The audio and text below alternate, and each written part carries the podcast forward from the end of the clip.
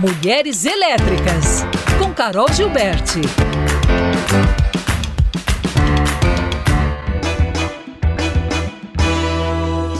Olá, pessoal, tudo bem? Sejam muito bem-vindas, sejam muito bem-vindos a mais um episódio aqui de Mulheres Elétricas. Eu sou a Carol Gilberti, é um prazer estar aqui com vocês ao longo dessa entrevista incrível com a minha convidada de hoje, que é Arlane Gonçalves. Ela traz uma pauta que é uma pauta que hoje é um pouco, vamos dizer assim, ainda polêmica, mas necessária. Por isso, né? Muito necessária de ser falada, dita, conversada, discutida é, esclarecida, que é a diversidade e a inclusão.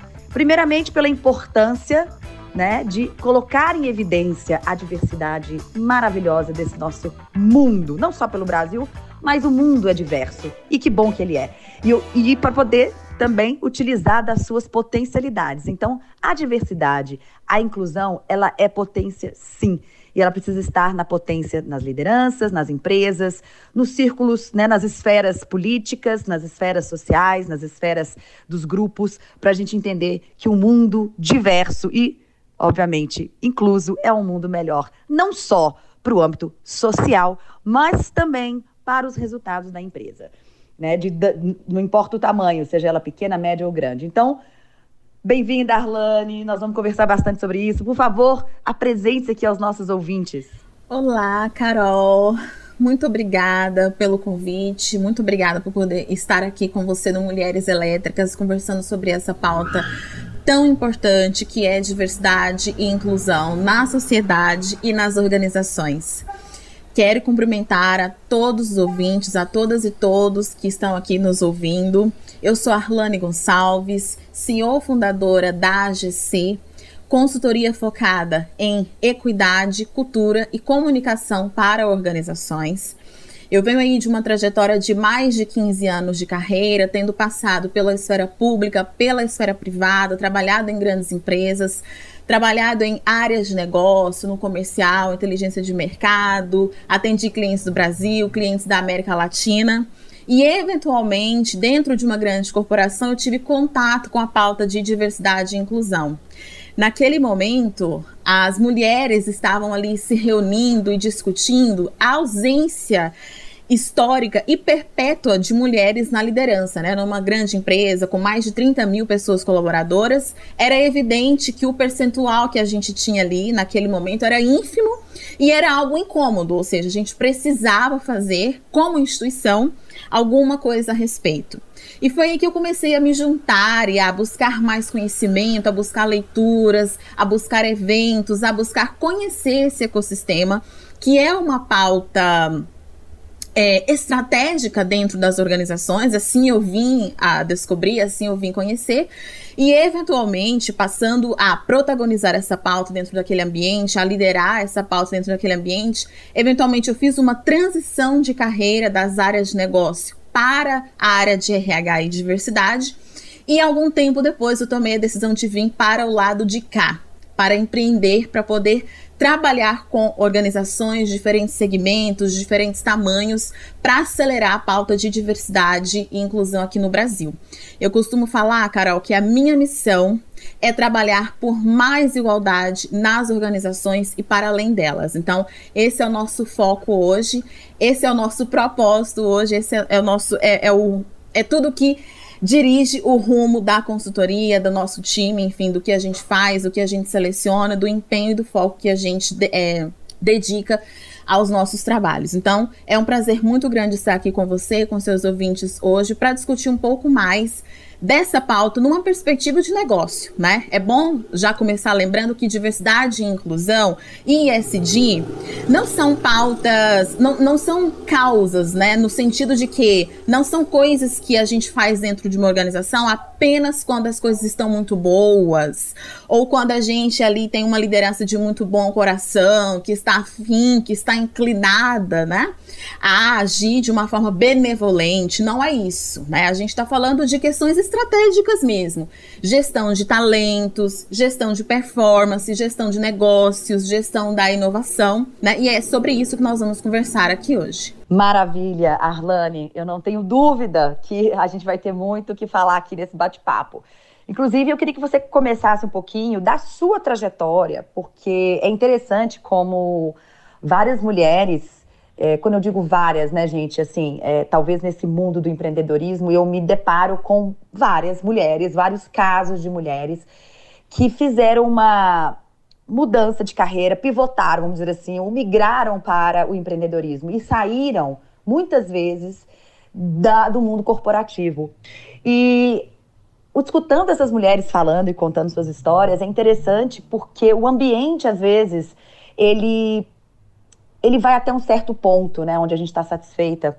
E gerar essas mudanças, às vezes a gente precisa sair para poder implantar de novo. Então, assim, eu acho que é a questão dessas transformações culturais nas empresas, né, no mundo corporativo, ela precisa sim muito das mudanças internas, porém precisa, acho que muito além do olhar externo, né? E muitas vezes daquelas pessoas que sentiram, né, no dia a dia mesmo, na prática, entre aspas, essa palavra que eu não sou muito fã, mas entre aspas, a dor daquele desafio, né, daquele, daquele problema, né, vamos dizer assim, que está ali presente. Então, eu queria que você trouxesse para a gente um pouco do seu relato, como que foi a sua experiência, como você mesma falou, né, você vem de um tempo aí onde entre milhares né, de colaboradores, uma pequena fatia era feita por mulheres e mesmo assim elas não estavam à frente das lideranças. Isso faz toda a diferença. Por quê? Porque as lideranças são as grandes tomadoras de decisão. Então, eu acho que isso é fundamental da gente poder falar. É, quando eu falo assim, não só no âmbito corporativo, mas no político, no social, é, a gente precisa de opiniões né, e, e olhares diferenciados, diversos. Então, eu queria que você trouxesse um pouquinho da sua experiência e como que isso foi, ou não, não sei, né? Você que vai contar pra gente, um, vamos dizer assim, um, uma iniciativa, né? De você falar, poxa, eu consigo fazer diferente, quem sabe não, né? não, não, não vou trilhar meu próprio caminho para poder, sim, fazer essa transformação e essa mudança dentro do mundo corporativo. Muito obrigada pela pergunta, Carol. Nossa, tem muita coisa para desempacotar dessa trajetória. Eu queria começar respondendo a sua pergunta do final, porque teve um gancho que você fez ali que eu considero como muito relevante. É, de verdade, de fato, né, para a gente transformar as organizações em culturas mais diversas, mais respeitosas, mais inclusivas, mais impulsionadoras de todos os talentos, não basta de fato só um olhar de fora. Uma coisa que, inclusive, eu, eu considero que o meu papel como consultor, ele tem um limite que é o limite da sugestão. Uma vez que o cliente me contrata e eu começo a trabalhar ali junto com ele, a desenvolver algum projeto, a implementar, a executar algum projeto, o meu papel vai até o limite da sugestão. Eu posso até fazer uma forte sugestão, mas quem vai tomar a decisão de de fato fazer acontecer é a empresa, é a liderança, é a organização. Nesse aspecto, eu queria trazer, aproveitar e trazer uma estatística da Fundação Dom Cabral, que constatou ali, acho que no final de 2021, que hoje no Brasil, mais de 90% das pessoas em cadeiras de CEO são homens brancos. Repetindo, mais de 90% das pessoas em cadeiras de CEO no Brasil são homens brancos. Primeira coisa que vem na nossa cabeça quando a gente vê uma estatística dessa. Tem algum problema homens brancos serem CEOs, ou conselheiros administrativos, ou gerentes, supervisores, coordenadores, colaboradores? Tem algum problema homens brancos existirem, terem renda? viverem suas vidas, prosperarem, terem seus negócios? É claro que não. Homens brancos, assim como todos os demais grupos sociais, têm sim o direito de existir, de acessar direitos e oportunidades, de ocupar espaços, de ter suas conquistas, certo? De ocupar postos de liderança em todos os níveis hierárquicos. E aí a gente precisa fazer aqui um, um pequeno, um, um, pequeno parêntese. Porque eu, eu disse aqui há pouco, né? Homens brancos, assim como todos os grupos sociais. A gente precisa de um, um, um elemento chave, que é o elemento da intencionalidade. Nós precisamos que toda a organização, todas as pessoas que estão dentro da organização são agentes de transformação, são potenciais agentes de transformação. A gente precisa que todas as pessoas se comportem, se posicionem como tal especialmente aquelas pessoas que estão nos grupos majoritários dentro das organizações. Os homens, as pessoas brancas e assim sucessivamente, as pessoas sem deficiência, as pessoas não LGBT, e assim por diante. Né? É assim que a gente tem o potencial, a chance, a possibilidade de transformar as organizações. Não basta só um olhar de fora, não basta só o engajamento das mulheres, não basta só uma coisa ou outra, né? A gente tem que ter todo o conjunto de fatores ali trabalhando como uma engrenagem concatenada para fazer isso acontecer. E agora falando um pouco da minha trajetória, eu com certeza me uh, identifico com o que você traz sobre as mulheres. É fácil de a gente encontrar estatísticas que, que demonstram o fato de mulheres saírem do mundo corporativo para empreender por questão de ver que ele não tem espaço para elas. Não tem espaço, inclusive, para a saúde mental delas. E há estatísticas que evidenciam isso de forma ainda mais forte, ainda mais intensa, para mulheres negras também. Aqui eu gosto de fazer uma ressalva, Carol, que é a seguinte: o mundo do trabalho, ele é desafiador, ele é competitivo para todas as pessoas. Não tem uma pessoa que acorda um dia plena, maravilhosa e fala assim: nossa, a minha vida realmente é muito fácil, as metas que colocaram para mim são mamão com açúcar. Eu, assim, essa empresa tá brincando com a minha cara de tão fácil que a minha vida é. Eu acho difícil que exista alguém que tenha essa vida, né, de tamanha facilidade no mundo do trabalho. A gente tem uma série de desafios. O próprio trabalho em si, o prazo de entrega, a complexidade das nossas entregas. Para além disso, a gente tem a complexidade das relações, né, do jogo político no qual a gente tem que transitar para a gente conseguir sobreviver e ter sucesso. Ou seja, o mundo do trabalho é desafiador para todos nós. No entanto, além disso, em adição a isso, ele também pode ser mais intensamente desafiador para determinados perfis, determinados grupos, que aí a gente pode chamar como grupos subrepresentados ou grupos minorizados, socialmente minorizados, né? Que aí são as mulheres, que são as pessoas negras, que são as pessoas com deficiência, que são as pessoas 50 mais, pessoas LGBT mais, né? Pessoas de classes mais baixas. São pessoas que vêm para esse ambiente também para trabalhar mas que enfrentam alguns outros desafios mais específicos, mais frequentes, que são direcionados a elas, muitas vezes, a partir de estereótipos, a partir de expectativas que nós, como sociedade, formamos ao longo do tempo, formamos ao longo dos anos, e que nós, sem saber e sem ter a intenção, direcionamos a, a essas pessoas. Então, eu posso sim olhar para a minha trajetória e ver que ao longo dela eu passei por determinadas situações que hoje, quando eu olho para trás, com o conhecimento que eu tenho, com a maturidade que eu tenho, eu vejo que ali havia sim nuances intensificadoras, digamos assim, que me afetaram por eu ser mulher e especialmente por eu também ser uma mulher negra e uma mulher negra bissexual.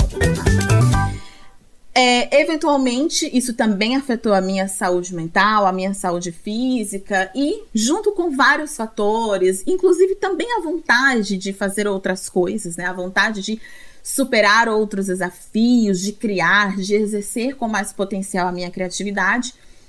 Eu tomei a decisão de vir aqui para o mundo corporativo, é, de vir aqui para o mundo do empreendedorismo com a finalidade de trabalhar para mudar o mundo corporativo. Esse trabalho que a gente faz, eu e tantas outras pessoas que estão aqui comigo, né? É um trabalho muito fundamental porque significa que a gente tem ainda esperança de que esse mundo corporativo, às vezes hoje tão cruel e tão injusto de tantas formas e às vezes de formas ainda mais intensas para determinadas pessoas, mas o fato de a gente estar aqui fora trabalhando para transformá-lo significa que a gente ainda acredita num potencial de termos organizações mais sustentáveis, mais respeitosas, mais inclusivas. E mais do que isso, a gente acredita que é possível fazer todas essas coisas e ter uma organização com esse modelo, com essa forma de agir, com essa forma de fazer negócio e que seja também, que continue sendo ainda mais lucrativa, mais próspera, mais inovadora, mais disruptiva. Né? Uma coisa não exclui a outra de forma alguma. Quando a gente pensa em formar uma cultura inclusiva para todas as pessoas, uma cultura mais inclusiva para todas as pessoas, a gente, consequentemente, está criando um ambiente mais propício para as pessoas trabalharem coletivamente, colaborarem entre si, é, é, trabalharem em mais alta performance, fazerem entregas mais para além das expectativas, inovarem mais, refletirem mais, trocarem mais ideias, criarem mais. Ou seja, não tem como esse resultado ser ruim para os negócios, muito pelo contrário, ele é mais promissor ainda e é mais promissor para os negócios, mais promissor para a nossa economia, mais promissor para a sociedade e assim sucessivamente. Arlane, é, que depoimento bacana. Obrigada aí por você compartilhar com a gente, né? Comigo, com os nossos ouvintes aqui. A gente vai para um rápido intervalo, mas a gente volta já já com a entrevista dessa semana. Não saiam daí. Mulheres Elétricas, com Carol Gilberti.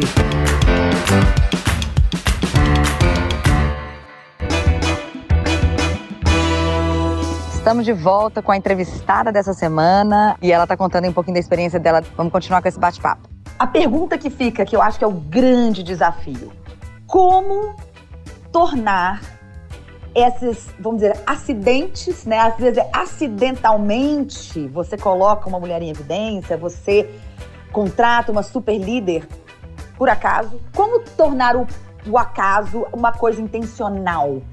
Que realmente você está ali pensando estrategicamente, né, para o negócio, para que você consiga encontrar um equilíbrio entre né, o, o potencial que aquilo traz para uma empresa, para uma organização, para um grupo, e ao mesmo tempo você também está praticando, né, exercendo de fato as práticas de ESG. E que a gente não fique naquele limbo, que eu acho que o mundo hoje está muito no limbo, e eu vou usar essa palavra que me incomoda muito, mas é o que as pessoas é, é, é, hoje identificam que é o tal do, entre aspas, mimimi. Então, essa pauta nunca deve estar nesse limbo, ela tem que estar no intencional. Então, eu te pergunto, Alane, como podemos fazer com que essa engrenagem seja intencional, né? Que essa ação seja realmente proposital? É, há uma série de fatores, de fenômenos que, que transitam no meio dessa não intencionalidade. Tem um conceito muito bacana que eu queria compartilhar com vocês, que é o conceito de vieses inconscientes. Para quem não conhece ainda esse conceito, eu super recomendo que você dê uma pesquisada, que você dê uma busca, é, buscar um pouco de conhecimento a respeito. Porque sabe assim, quando você está andando, por exemplo, numa calçada e, e, vem um jovem negro ou um jovem é, é, de pele negra um pouco mais clara, talvez na sua direção, e você instintivamente guarda o seu celular ou protege a sua bolsa, mesmo sem é, é, é, necessariamente fazer isso por mal ou, ou sequer de forma pensada. Ou seja, há um, um, um, background aqui de conceitos, de ideias que circulam nas nossas vidas, na nossa sociedade, na nossa mentalidade, na nossa visão de mundo, que faz com que a gente defina a partir desse conjunto de ideias como que será a nossa relação com cada uma das pessoas. A esse conjunto de ideias preconcebidas a gente pode chamar de viés inconscientes. Então, eles se referem ao aprendizado e à reprodução da atribuição de determinadas características e papéis a um indivíduo ou a grupos sociais a partir de suas respectivas identidades. Então, por exemplo, tem um, uma pesquisa aqui do Instituto Ipsos que fala pra gente que 27% das pessoas brasileiras não gostam de ter uma chefe mulher.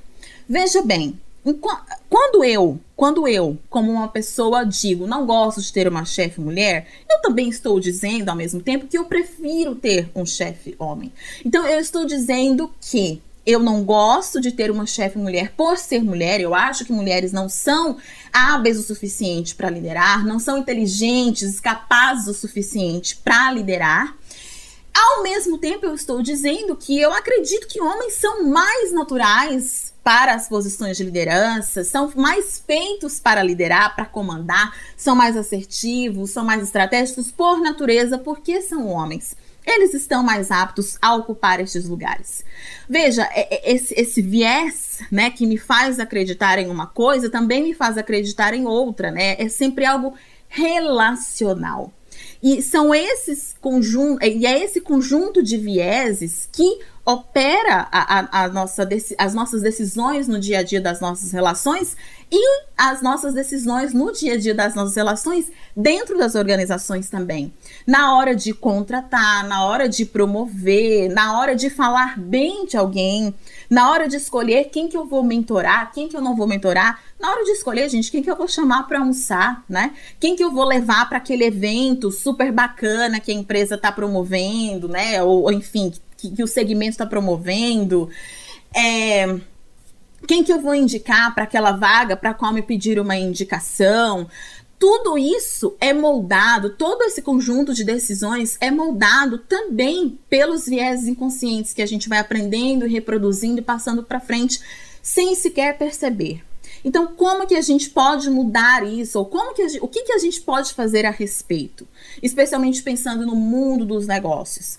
Primeira coisa, gente, é nos dar conta de que todos nós somos atravessados pelos vieses inconscientes. Você falou muito bem, inclusive, ali, né? O, o 90% dos CEOs homens brancos precisa trabalhar com intencionalidade por uma organização mais inclusiva. O 10% ali, né, o quase 10% de mulheres também. Sim, nós mulheres também somos atravessados por esse aprendizado. Não é difícil você encontrar mulheres que é, negam a existência de quaisquer fenômenos, de quaisquer barreiras, né, excludentes para mulheres no mundo corporativo, no mundo do trabalho, no mundo do empreendedorismo e assim sucessivamente. É, isso, isso é, isso é esse, esse é o normal da nossa sociedade. Esse é o aprendizado a que eu e você, todos nós, estamos submetidas e submetidos. A virada da chave é a gente fazer o primeiro passo, que é o quê? Reconhecer a existência destes fenômenos, reconhecer a existência dos viés inconscientes. Nós, como indivíduos, e nós, como organizações, como indivíduos, como organizações, como lideranças, reconhecer que nós ainda, apesar de desejarmos ser, nós ainda não somos imparciais. A nossa mentalidade, as nossas decisões, o nosso processo de tomada de decisão, mesmo dentro de uma organização, mesmo dentro de processos estruturados, não são ainda imparciais, eles ainda são moldados pelos viés inconscientes moldados, sofrem interferência e são muitas vezes definidos pelos viés inconscientes. Esse é o primeiro passo. O segundo passo, Carol, é implementar mecanismos intencionais e sistêmicos para combater estes vieses. Como assim? Por que, que, eu, por que, que eu faço questão de frisar a questão do sistêmico? Porque muitas vezes, como eu citei aqui no começo da nossa conversa, a gente leva a pauta de diversidade, equidade inclusão, ISD, para o lado da boa vontade, né? Ah, não, mas essa liderança está interessada, então ela vai fazer uma contratação afirmativa. Ah, essa liderança está interessada, então ela vai contratar uma mulher para a área dela. Ah, essa liderança gosta do tema, vai contratar um estagiário negro para a área dela assim, que bom que a gente tem lideranças que prontamente se colocam à disposição, que prontamente se colocam em ação para transformar as suas organizações em organizações mais diversas e mais inclusivas. Mas só a boa vontade, gente, não é suficiente. Na verdade, a boa vontade, ela não é elemento, é, é, é, é ela não é elemento propulsor de nenhuma estratégia dentro da organização. A logística não funciona na boa vontade, a área de finanças não funciona na boa vontade, a área de sustentabilidade não funciona na boa vontade, nenhuma área funciona na boa vontade. Diversidade, equidade, inclusão e ISD também não. Por isso que é importante frisar que a gente precisa de mecanismos sistêmicos. Posso citar um rápido exemplo na avaliação de performance. Há várias pesquisas que demonstram que na avaliação de performance, que é um, é um um eixo central né, da, da carreira das pessoas dentro da organização, há várias pesquisas que demonstram o quanto que este processo é suscetível aos viés inconscientes. Se você não tem objetivos claros, se você não tem critérios de avaliação claros, válidos para todas as pessoas, se você não tem um sistema de pesos e contrapesos, você tem um, um no final das contas um processo muito suscetível ao favorecimento de determinados perfis em detrimento de outros perfis. Há inclusive estudos que demonstram que há palavras específicas direcionadas a homens e a mulheres. Então, homens eh, são, são endereçados como ousados, estratégicos, corajosos, ambiciosos, enquanto que mulheres recebem mais palavras é, do tipo encolhedoras, né? Do tipo, ah, ela precisa ser mais modesta, ela precisa é, falar menos, ela precisa aprender mais o operacional, enfim. Então você acaba tendo é, direcionamentos diferentes, um direcionamento mais potencializador para determinados grupos e mais encolhedor para outros grupos. Então você precisa ter mecanismos intencionais e sistêmicos para você garantir, ou pelo menos para você é, potencializar o combate ao funcionamento desses vieses em toda a cadeia da organização. Então, é desde o momento da seleção, ali da, da contratação e seleção, até é, passando por todo o desenvolvimento deste talento, por toda a experiência deste talento dentro da organização, até o momento de sair. E para além disso, né, a gente também precisa falar de relações com fornecedores, Quantas empresas contratam pouquíssimas. É, pouquíssimas é, mulheres fornecedoras, pouquíssimos negócios comandados por mulheres, pouquíssimos negócios comandados por pessoas negras, né? pouquíssimos negócios comandados por pessoas com deficiência, pessoas sem muita mais. Ou seja, a gente precisa olhar a, a diversidade, a cuidado de inclusão e SD como uma prática que atravessa o todo da organização. E para finalizar, você mencionou a questão ali, né? Da gente ter cuidado com essa é, noção de colocar essa pauta ou de colocar essas conversas no lugar do mimimi. Ah, mas isso é exagero, né? A gente pode, inclusive, como brasileiros e brasileiras, olhar para os altos índices de assédio sexual que a gente tem nas nossas organizações, olhar para os altos índices de assédio moral que a gente tem nas nossas organizações a gente consegue ver dia após dia notícias de racismo dentro das organizações, de etarismo dentro das organizações. Dias atrás eu vi uma pessoa postando no LinkedIn uma recusa é, de um RH para ele poder participar, é, para ele poder participar de um determinado processo seletivo, porque ele tinha mais de 40 anos, ele tinha cerca de 45 anos, então para aquele RH ele já não era mais o perfil daquela vaga. E aquela vaga em específico, gente, não tinha nada que assim, uma pessoa de 45 anos não, não possa fazer, né? Enfim, a gente consegue encontrar tantos, é, é, tantas situações de desrespeito, de discriminação, de exclusão tem crescido no nosso, no nosso país nos últimos anos. Inclusive, tem uma pesquisa do escritório de advocacia Trent Ross Watanabe que demonstra o quanto que tem aumentado o número de denúncias de racismo, de gordofobia, de discriminação de gênero ou seja, as coisas estão acontecendo, as pessoas estão tomando mais conhecimento sobre o que, que de fato está acontecendo, estão tomando ações relacionadas a isso. O, o negócio ele está se movimentando, ele está borbulhando. Não tem como a gente, especialmente em posição de liderança, olhar para esse cenário do mercado de trabalho e dizer, olha, tá tudo bem, né? Tá tudo, tá tudo ótimo do jeito que está, não tem nada que precisa ser resolvido, não tem nada que precisa ser endereçado, vida que segue. Uma, uma coisa que a gente faz aqui na AGC é a escutativa, que é um diagnóstico no qual a gente literalmente senta e escuta as pessoas da organização, especialmente lideranças, pessoas em funções estratégicas, para poder fazer um diagnóstico cultural e entender em que patamar, em que nível de maturidade está aquela organização, quais são os principais desafios, qual é a mentalidade daquela liderança. E, Carol, uma das coisas que mais me deixa assim. É me deixa assim. É, é, com, com, uma visão do quão desafiador, do, do, quanto de desafio a gente ainda tem, é, são as conversas que eu tenho com as mulheres, especialmente mulheres executivas. Mulheres executivas, brancas, de classe média alta, pessoas que têm ali acesso a várias dimensões de privilégio. mas que por serem mulheres, ainda, ainda numa posição de, de alto nível hierárquico, ainda enfrentam tantos desafios, são tão cobradas, né? É, elas enfrentam vários fenômenos, tem um inclusive que se chama performance tax, que é a cobrança excessiva de mulheres e outros grupos subrepresentados para que trabalhem mais, duas vezes mais, entregue duas vezes mais, saiba duas vezes mais, é, fique mais tempo duas vezes mais, ou seja, né, tem uma cobrança excessiva ali. A mulher precisa ficar é, é, se provando o tempo todo, se provando é, como boa o suficiente para estar ali, para crescer ali, boa o suficiente para estar naquele cargo. É uma prova que nunca acaba, né? Poxa, Arlane, não tem como não emocionar, né? Com esse seu depoimento, sua fala, muito forte, muito verdadeira, muito atual. Que entrevista forte e potência. Somos potência, meu Deus, somos poder demais. Te agradeço e espero poder um dia estar tá aí é, ao vivo e a cores com você, te dar um abraço apertado, viu? E parabéns pelo trabalho que você está fazendo.